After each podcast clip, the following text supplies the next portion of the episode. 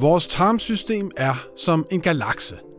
Stort og komplekst, og inde i mørket mylder et astronomisk antal bakterier, virus og svampe rundt, som påvirker resten af kroppen på måder, vi kun lige er begyndt at forstå.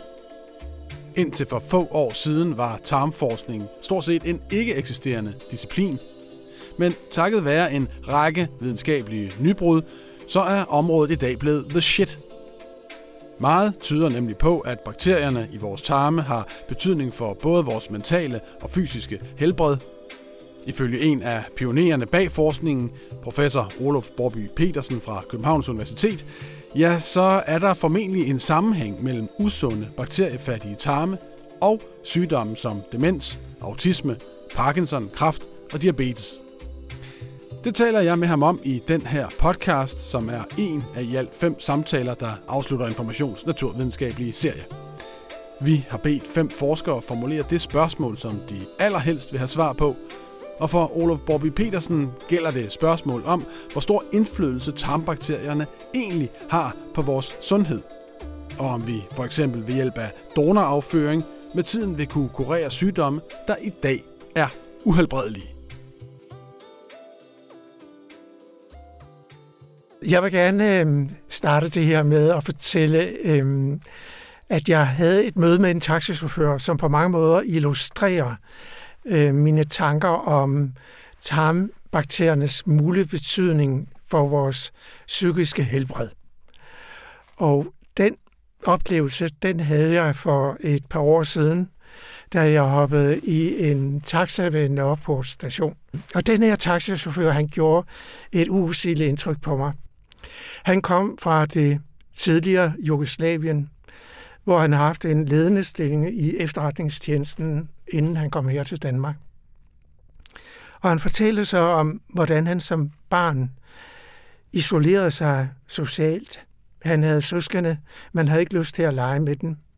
Han var mest optaget af én ting, og det var klassisk musik. Forældrene gav ham en violin, da han var tre år gammel, og han blev anerkendt af professionelle musikere, der var fire år gammel, for selv at kunne lave sin klassiske musik og fremføre den virtuost. Jo, da jeg hoppede ind i taxavognen, så spillede Telemann ud af radioen. Taxichaufføren fortalte så, at han som barn, udover at han isolerede sig øhm, og var optaget af musik, så døjede han med en masse mavebesvær, snart forstoppelse, snart diarré, og han havde ondt i maven hver dag. Og forældrene konsulterede forskellige læger, og øh, lægerne stod mere eller mindre magtesløse.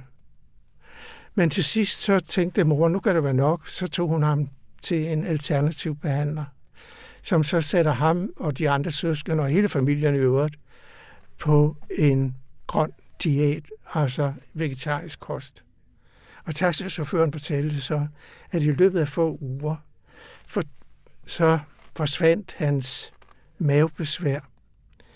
Og i løbet af nogle måneder, så begyndte han at blive meget mere udadvendt og interessere sig for sine omgivelser, sine forældre og sine søskende, og klare sig meget bedre i skolen. Og gradvist så forsvandt de her, hvad man vil kunne kalde autistiske symptomer, men han bevarede sin fantastiske hukommelse og sit intellekt, og som han så fik en akademisk uddannelse lagt oveni og fik en ledende stilling øh, i sit hjemland. Ja, det er jo, det er jo enormt interessant at, at, at høre, altså, men, så, men samtidig, Olof, så er altså, historien om den her taxichauffør, som blev helbredt både for sit mave under for sin øh, autisme ved at spise mere øh, grønt, øh, det er jo så samtidig bare en anekdote anekdote, øh, som vi ikke har mulighed for hverken at af eller bekræfte. Hvad, hvad siger forskningen egentlig i det her? Altså, hvad ved vi egentlig om, om sammenhæng mellem, mellem kost og tarmbakterier og, og sundhed? Er der overhovedet en sammenhæng? Det er der, men øh, den sammenhæng er meget, meget kompleks. Og det er vigtigt at slå fast, at forskningen, den DNA-baserede forskning i øhm, tarmbakterierne, den er meget ung. Øh, vi er henne i noget, der ligner år 12, så, mm, så vi er meget, meget unge øh, i det her forskningsfelt. den DNA-baserede forskning, øh, den, den har jo været helt afgørende, for indtil øh, vi fik mulighed for at anvende DNA-teknologi øh, og DNA-viden og, og øh, computerkraft i, i et enormt øh, format, så var tarmbakterierne for den sags skyld, alle de andre mikrober, vi har i alle kroppens hulrummer på vores overflader, det var, det var ukendt land. Og især tarmen var en sort boks, fordi langt, langt de fleste mikrober, der lever der, de lever anaerobt. Det vil sige, de tåler ikke ilt, og det øjeblik, at vi får dem op i en peterskål i, i laboratoriet, så, så dør de. Så vi har stort set ikke kendskab til de her cirka 50.000 milliarder bakterier, der lever dernede, og oven i det, så har vi 10 gange så mange virus, og så har vi nogle svampe. Men, men det her, det er jo sådan en galakse, der er blevet åbnet. Og øh, mere og mere tyder på, at, at de ikke bare er nogle passive, inaktive livsledsager. De ser ud til at være meget, meget i en meget tæt øh, dynamik med os, fordi øh, de har så mange gener i sig, øh, bakterierne, som vi ikke selv har. Og vi skønner, at bakterierne, vi har i tarmen, øh, de, de er faktisk 40 gange så mange gener, som vi har i, i vores egne cellekerner. Og gen det bliver omsat til et proteinstof, og proteinstof indgår i nogle biokemiske reaktioner, som påvirker os som værtsorganismer. Så er der mere og mere, der tyder på det. I det her tilfælde med anekdoten med taxichaufføren, for at vende tilbage til det, ja, så er der mere og mere, der tyder på, at nogle af de her gavnlige bakteriearter, langt, langt de fleste bakteriearter, vi har i os, de er enten totalt ligeglade med os, eller også ser det ud til at være særdeles gavnlige, fordi de udgør en stor kemifabrik, der laver tusindvis af stoffer, der går i blodet eller påvirker vores nervesystem.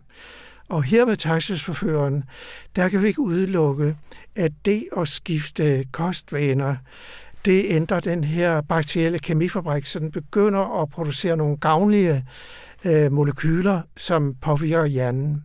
Og den viden har vi blandt andet fra forsøg på mus og rotter, at øh, når vi ændrer deres øh, tarmbakterier på den ene eller den anden måde, og det kan være via deres foder, eller det kan være, vi giver dem nogle øh, fremmede tarmbakterier, jamen så ændrer de deres adfærd. Godt. Vi, vi skal snakke meget mere om, øh, om både mus øh, og rotter og tarmbakterier øh, den kommende sådan øh, 20-25 minutter. Men allerførst vil jeg gerne lige øh, have dig præsenteret ordentligt for lytterne. Du hedder Olof Borby Petersen og øh, er til daglig professor og forskningsleder ved øh, Novo Nordisk Fondens Metabolismecenter ved Københavns Universitet. Du er, tør jeg godt sige, en af verdens førende forskere i sundhedsfremmende tarmbakterier, og tilbage i nullerne spillede du en væsentlig rolle i arbejdet med den første DNA-baserede kortlægning af menneskets samlede pulje af tarmbakterier, hvis resultater i øvrigt blev offentliggjort i tidsskriftet Nature i 2010.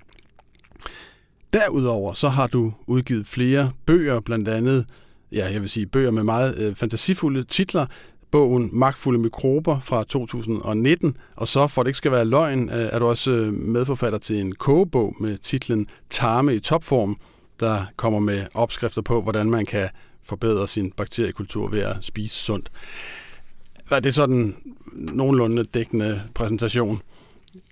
Godt.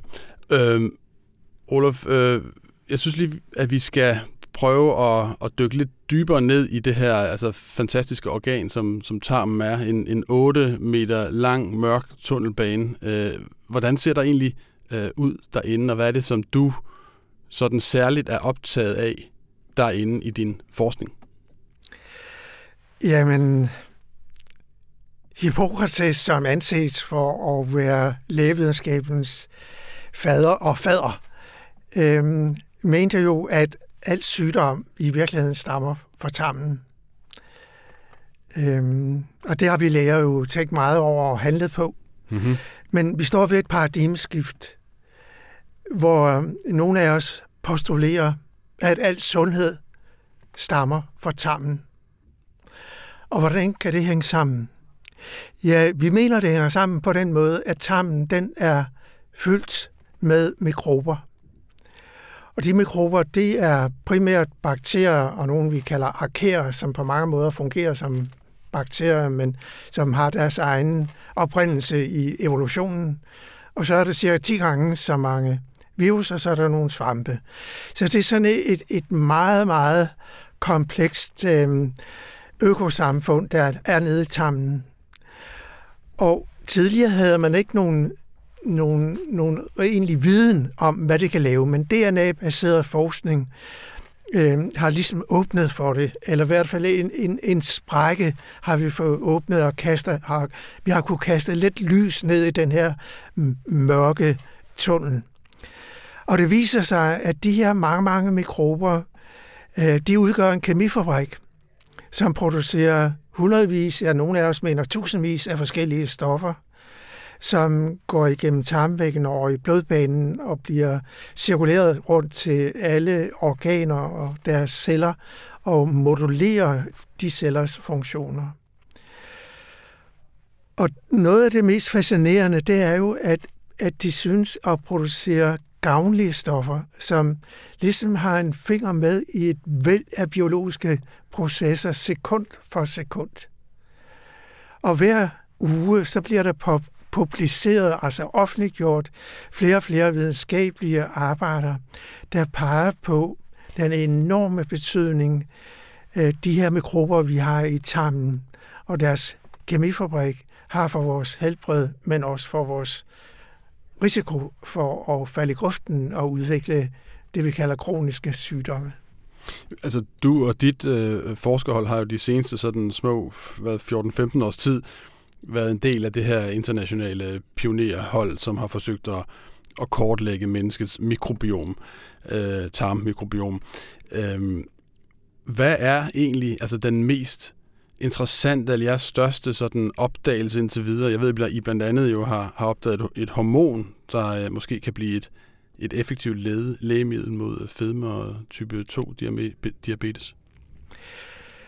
Ja, øh, på to og år siden, der identificerede vi et af de første hormoner, som en bestemt tarmbakterie stamme er i stand til at leve. Og det er noget, som vi er meget fokuseret på i øjeblikket, og, og, og bringe videre og, og undersøge, om, om det kan blive et øh, fremtidigt lægemiddel til forebyggelse og behandling af fedme og diabetes og osteoporose, altså knogleskørhed og mulighed, muligvis Alzheimer. Øh, jagttagelsen er indtil videre øh, bekræftet i studier, vi har lavet på øh, mange forskellige celletyper og på, på mus og rotter. Og her i øh, 2022, så begynder vi faktisk øh, studier på mennesker, hvor vi giver den bestemte bakteriestamme til øh, mennesker for at se, om, om vi kan finde de samme virkninger på mennesker. Og hvis det er muligt, så et perspektiv på, hvis det er muligt at, at bekræfte det, vi har fundet i celler og, og i dyr, kan bekræfte det på mennesker, så ligger der et perspektiv øh, i, på en, en 10 år, at, at man muligvis har et øh, nyt lægemiddel, som er er opdaget og udvundet ud fra en af de gamle bakterier, som vi har i vores tarmmikrobiom. Men der er mange, mange andre eksempler. Så, så tarmmikrobiomet med den viden, vi har i dag, der er ligesom tre områder, hvor vi ved, at det har øh, betydning. Det ene, det er med vores immunkompetence.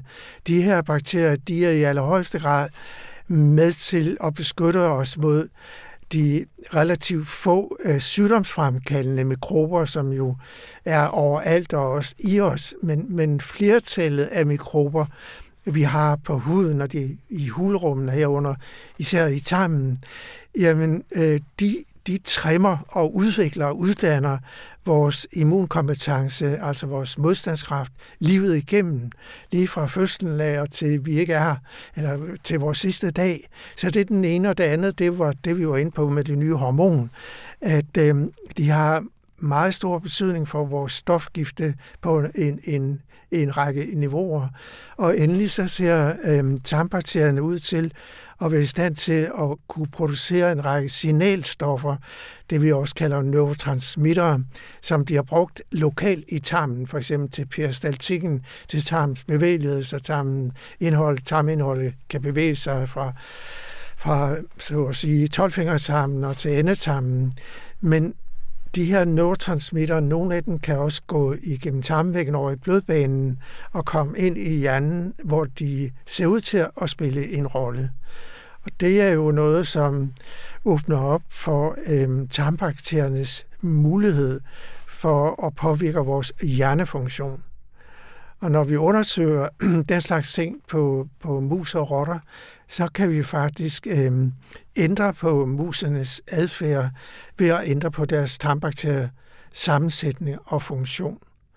Og der, hvor frontlinjeforskningen ligger i dag, det er meget at, at identificere, hvad er det så for nogle stoffer, hvad er det for nogle neurotransmitter, som de gavne tarmbakterier lever, og som påvirker hjernen. Og der kommer der flere og flere holdepunkter ud fra forsøg på dyr, at, at der er noget om snakken.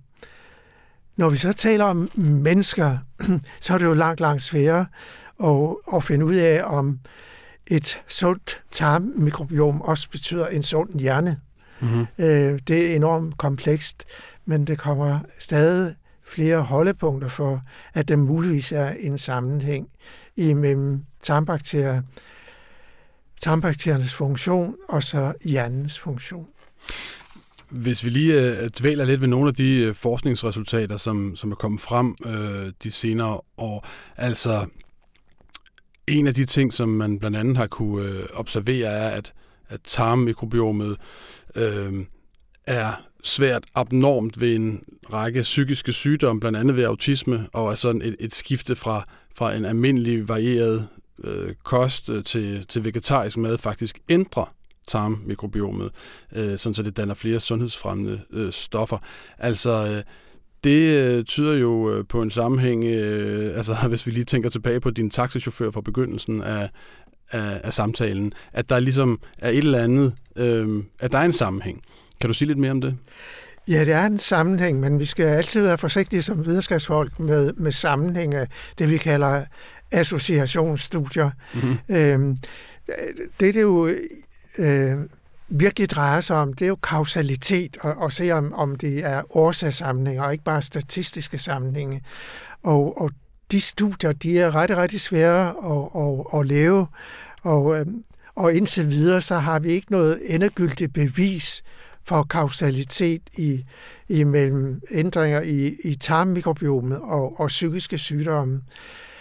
Vi er kommet lige så stykker af vejen, fordi når vi tager afføring fra psykisk syge mennesker, det kan være fra mennesker med autisme, eller det kan være mennesker med skizofreni, eller mennesker med svær depression, og de har de her sygdomsspecifikke ændringer i deres i deres afføring og dermed i deres tarmmikrobiom. Og når vi giver det til bakteriefrie mus, så udvikler musene nogle symptomer og nogle adfærd, som minder om de sygdomme, øh, som mennesker har. Altså hvis vi tager afføring fra et menneske, der er svært depressiv, ja, så bliver rotten også depressiv og vel ingenting wow. og sidder hen i et hjørne i mm. buret. Og når vi går ind og undersøger rottens hjerne, der afføring fra det depressive menneske, så kan vi se ændringer i hjernen. Og det tyder jo på, at der i afføringen hos det depressive menneske er nogle stoffer, som den abnorme sammensætning af tarmbakterier har lavet, og som går ind og ændrer rottens hjerne, så rotten også bliver depressiv. Og sådan er det også med skizofreni og autisme.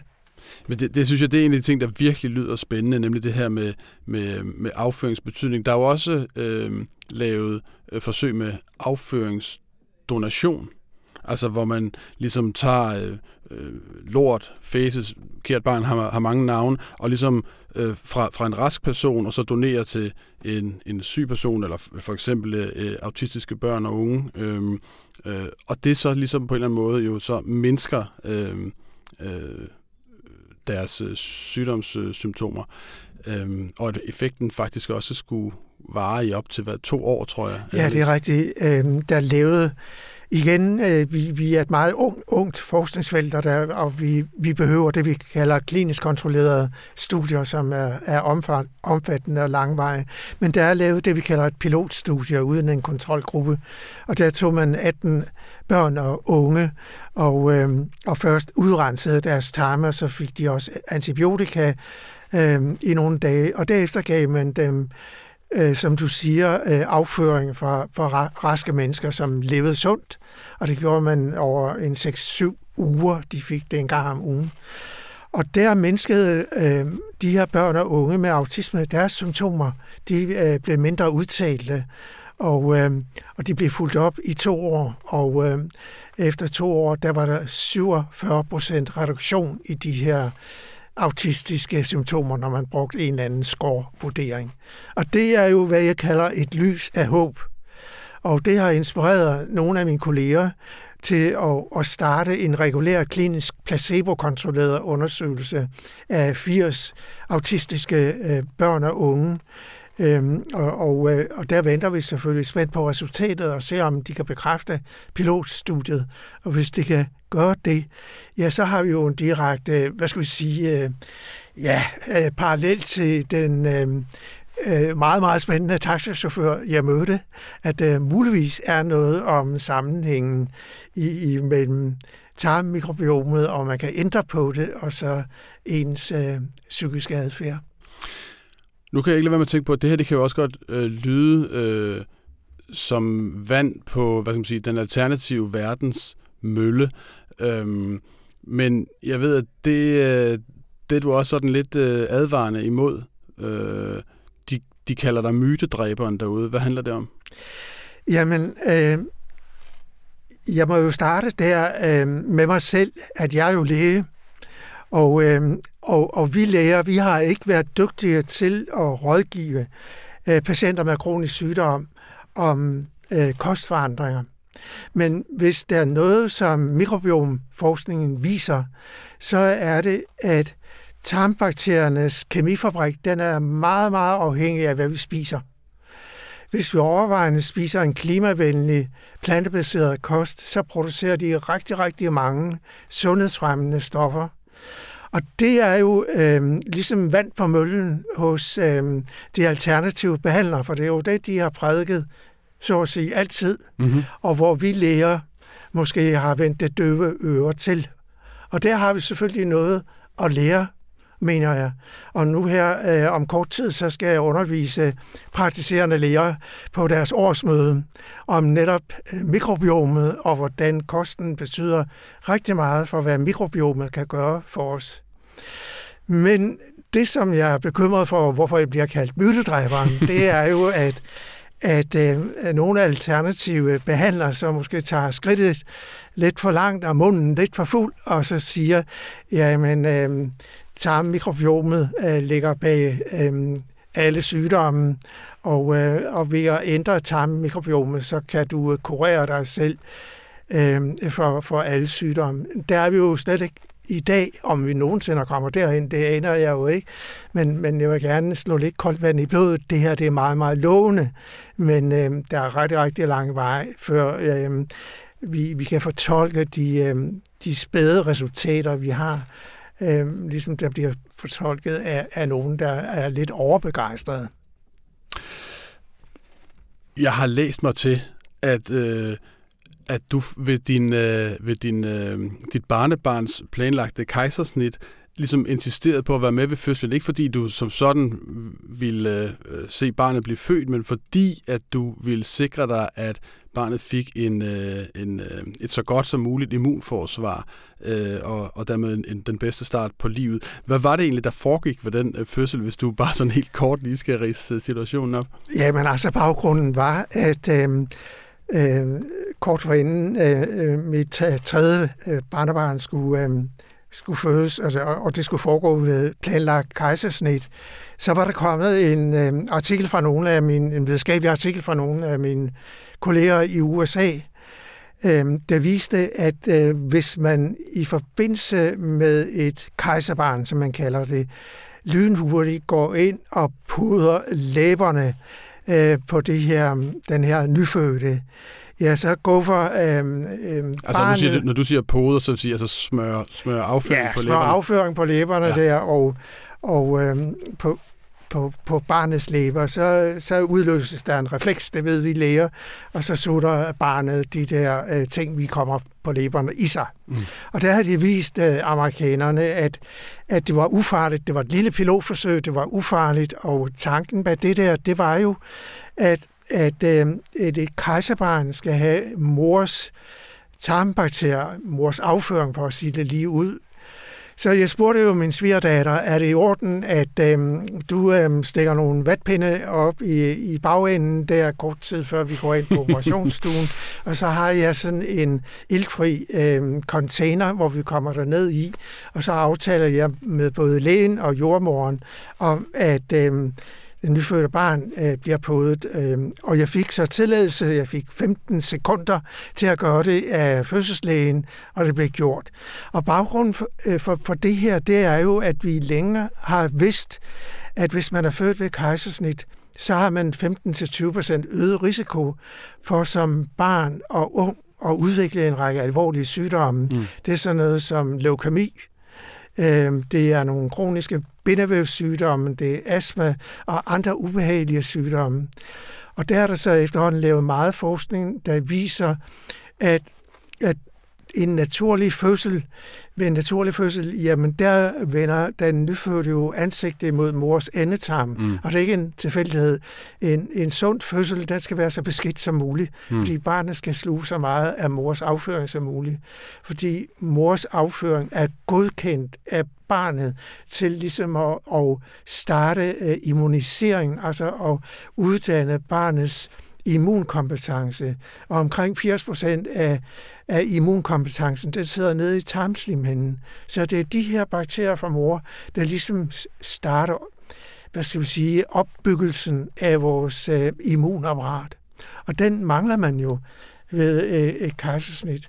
Så derfor nu er der så sat øh, ordentlige klinisk videnskabelige undersøgelser i gang verden over, for at finde ud af, om der er noget om snakken, mm. om man kan ligesom kompensere øh, ved at pode øh, børn, der er født ved kejsersnit med på den her måde. Spændende. Jeg, jeg kan ikke lade være med at, at tænke på, når, når vi sidder her, da, da du øh, ankom her øh, til øh, avisen for øh, nu godt en, en halv times tid øh, siden, så var det første, du gjorde, det var lige at stikke hånden ind i en spritdispenser og, og lige få, få spritet øh, hænderne af. Altså, den her sådan øgede renlighed, som vi har, øh, sådan, øh, har opretholdt her gennem den, den sidste øh, halvanden øh, års tid, altså, at, at, at den i virkeligheden, har den også sådan en, en slagside på den anden side? Det har den i allerhøjeste grad, og, øh, og tak fordi du var så observant og fangede mig der. Øh, jeg gør det kun, fordi vi er i influenza-sæsonen lige i øjeblikket. Øhm, og øh, vi er på vej måske ind i endnu en bølge af øhm, covid-19. Så af den grund gør jeg det. Men ellers øh, drejer det sig jo om, at, at et sundt tarmmikrobiom er, er meget divers, det er meget mangfoldigt. Og, og det, der kendetegner de kroniske sygdomme, det er en nedsat diversitet, en nedsat mangfoldighed. Det er med tarmmikrobiomet, ligesom med et menneskesamfund. Vi skal være glade for, at vi er så diverse, så forskellige som muligt, fordi et samfund kræver rigtig, rigtig mange kompetencer. Og sådan gælder det også for mikrobesamfund. Vi skal have så mange forskellige arter i os og på os, som om overhovedet muligt, fordi så, så er mikrobiomet stærkt til at beskytte os mod de få sygdomsfremkaldende bakterier, virus og svampe, men også for øh, det, vi har været inde på, at regulere vores stofgifter i deres store øh, kemifabrik, og for at regulere vores, øh, formentlig for at regulere vores hjernefunktion. Så, så skovbørnehaver er ret, ret godt. Øhm, og, og når børn sætter sig til bordet efter de har været ude og lege i haven, eller de øh, ja, kommer øh, hjem fra vuggestue og børnehave, så skal man altså ikke vaske deres hænder, medmindre de har været ude og køre øh, i en bus eller et tog, hvor, hvor, hvor der er alle mulige patogene. Men masser af jordbakterier ind der. Øh, det er meget godt at få beriget øh, ens mikrobiom, både på huden og læberne og hele fordøjelseskanalen, med hvad der er i omgivelserne. Jeg, jeg sidder her og får sådan et billede af, hvis, hvis, øh, hvis forskningen i, i sådan sundhedsfremmende tarmbakterier øh, var et bjerg, at vi så står for stadigvæk for foden af det der bjerg. Men hvis du nu skuer op mod øh, tænderne, altså hvad er så, altså hvad er perspektiverne i den her øh, forskning? Jamen perspektiverne er jo, at, at vi får et helt andet syn på det, vi kalder human biologi. Øhm, forståelsen af, øhm, øhm, hvad, hvad et menneske egentlig er. I, i, i den videnskabelige verden, der bruger vi udtrykket holobiont. Øhm, indtil nu så har vi fokuseret øhm, på det, den klassiske menneskebiologi, og har ikke haft mulighed for at integrere vores klassiske biologi med omgivelsernes biologi. Og langt det meste af om, omgivelsernes biologi, det er mikroberne, og især mikroberne i tarmen de medierer i vid udstrækning miljøets effekt ind på vores egen biologi. Vi har jo alle sammen lært i skolen, at sundhed det er et produkt af vores egne gener og så miljøfaktorer. Men miljøfaktorerne det bliver jo hurtigt sådan lidt vage.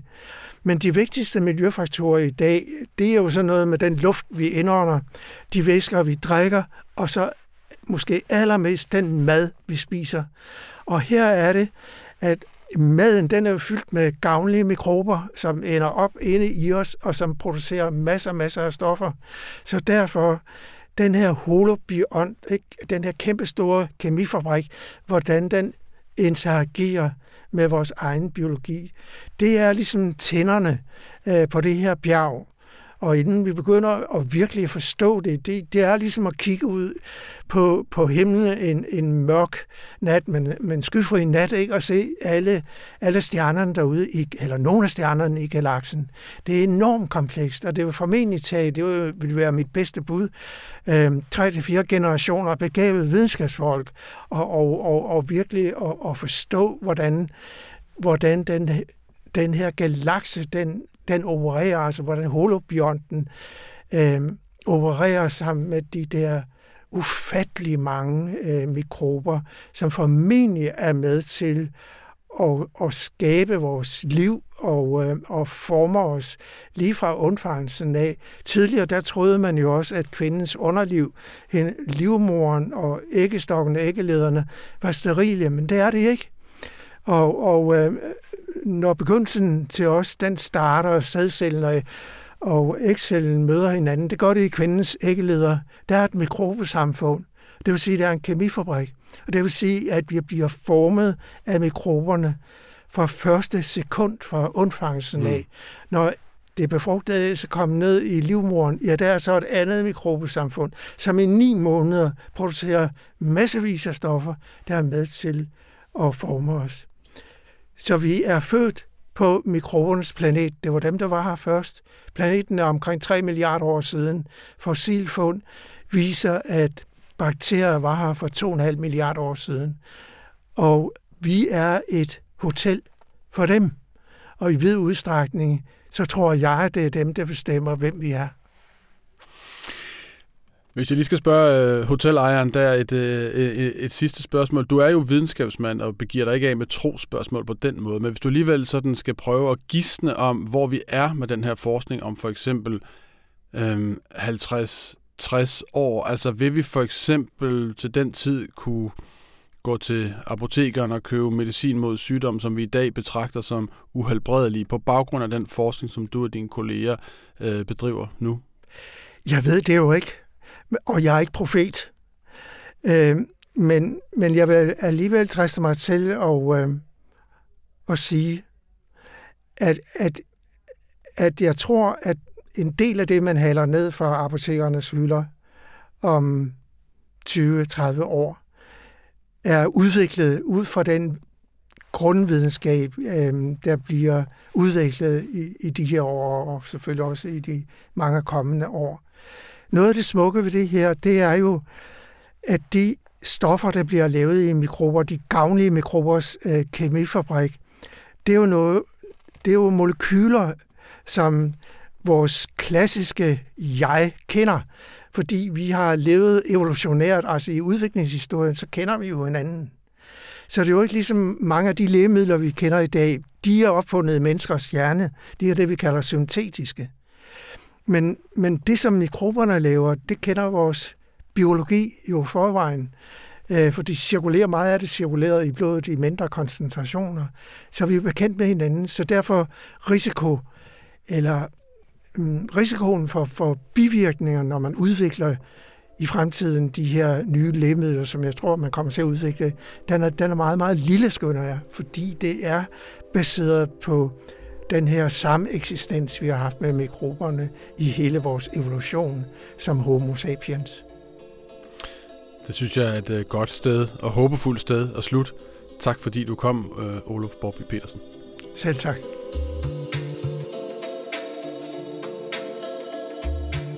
Det var professor Olof Borby Petersen.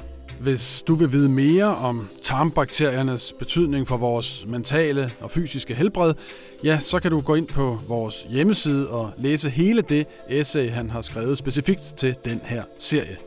Du finder det under serienavnet Vi fortæller naturvidenskaben forfra. En serie, som i øvrigt er støttet af Carlsbergfondet. Mit navn er Rasmus Bo Sørensen. Tak fordi du lyttede med.